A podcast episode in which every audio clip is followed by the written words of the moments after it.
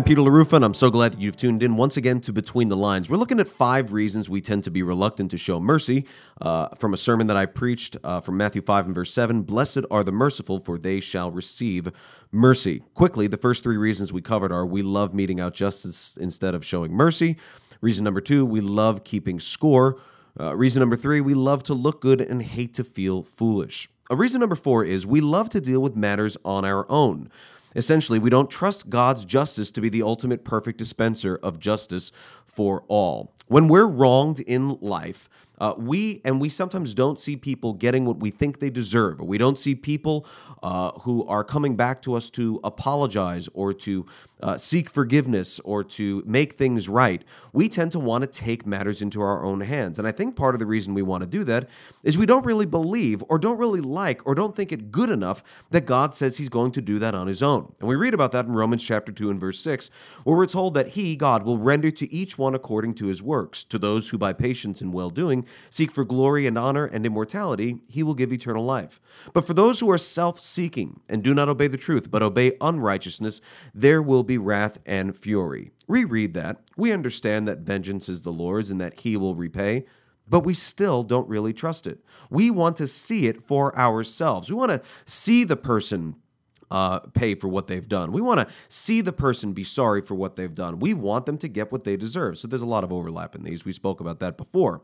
But we don't really trust the Lord to take care of it, and that's something that we need to do. If we want to grow in mercy, it's a huge help to know that it's not up to us, not totally up to us, folks, to make sure that people are treated with justice. We do so as much as we can in areas when we can, particularly if we're in law enforcement or that's something the Lord has called us to. But as Christians, we have the grace and the mercy of knowing that God is in control, that our God reigns, and He will render to each one according to His works. So that gives me a little bit of peace when I'm thinking it might be up to me to render to somebody according to their works.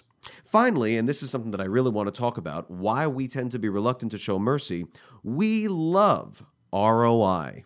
ROI stands for return on investment. We love to get a return on our investment, and we don't know if showing mercy will pay off now or ever. You see, mercy, give or the giving of mercy to somebody is not uh, an investment in which you look for a return. But we love to make sure that we get a return on our investments. And that might be wise when it comes to financial matters, and it might be wise in other areas of our lives. But, friends, we're never going to be merciful people if we're always looking for an ROI, a return on our investment. Because when we're merciful to people, it's not necessarily an investment, certainly not one for the here and now, but it's more of a pouring. We're just giving mercy. Why? Because forgiven people forgive people, and because we've received mercy ourselves. And I think back to John chapter 8 of Jesus and the woman who was caught with adult caught in adultery. And after he has uh, sent everyone away, essentially, when he told them to uh, that the first person to cast the stone would be those who uh, haven't sinned, he looks uh, at her. He stands up and looks at the woman caught in adultery and says, "Woman, where are they? Has no one condemned you?" She said, "No one, Lord." And Jesus said, "Neither do I condemn you. Go, and from now on sin no more." Now, Jesus, of course, is omniscient, being God, but we don't know if she was going to sin again. We don't really know how the story ends. This is not like the story of the Samaritan woman at the well, where uh, Jesus has a conversation with her. The Lord uses that in her life. She uh, embraces the Lord in uh, for salvation and goes and tell others. Like that's a pretty cool ending to the story, right? We don't know what this woman who was caught in adultery did. We don't know if she left and truly never sinned in this way again, or if she went back to the dude and made him breakfast. We don't know how it ended. But Jesus showed mercy not because of an ROI. It wasn't like, okay, now I'll give you mercy as long as you promise that we're going to never have to deal with this again. And oh, goodness, just. just saying those words reminds me of something that I said on Sunday and that I've said to my wife, Sarah, my lovely wife, countless numbers of times, but don't say any more. When we'd be going through a conflict and there was a time when we were going to resolve it, uh, I would look to Sarah and I would say, how can we make sure this never happens again? Now, at face value, that's not a terrible goal, right? Like, let's not try to trip over the same things over and over again, but think about what I'm saying. How can we make sure this never happens again? And there was one time when Sarah looked at me and says, You know, that's one of the weightiest things, the heaviest things you ever say to me. Because basically, I'm saying We need to make sure this never happens again. We make, need to make sure that that the way that, uh, that that you've sinned against me never, ever, ever happens again. And in a sense, the mercy and the grace and the forgiveness that I'm showing Sarah, I'm making it seem as if, and I bet deep down inside my heart, it is conditional.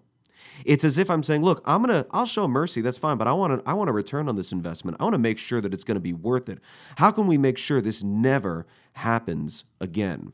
And that's not me being merciful. That's me wanting to know that this is going to pay off.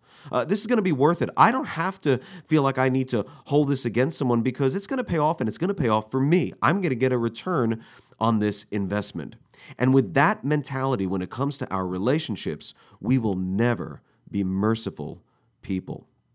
I wonder if either of these uh, reasons that I'm suggesting as to why we're not merciful people resonate with you. Maybe you love to deal with matters on your own and see things kind of tied off in, in, in your own life and in your own way. You want to know that these things have been dealt with because that also reveals that you really don't trust that the Lord will deal with these things. We can be merciful, and if it needs to be dealt with, the Lord will deal with it. I wonder if you're perhaps like me, loving a return on the investment. Maybe you've said similar things. How can we make sure this never happens again? And if you're like me, you're not like Jesus in that way, who offers mercy with no strings attached. Folks, I hope and I pray that we as kingdom people will be known for the mercy that we show others, even if it means that the score looks a little out of whack, even if it means we look foolish for Christ's sake, even if it means that we have to wait and let things go and trust that the Lord is going to handle them, but we may not see that in our life.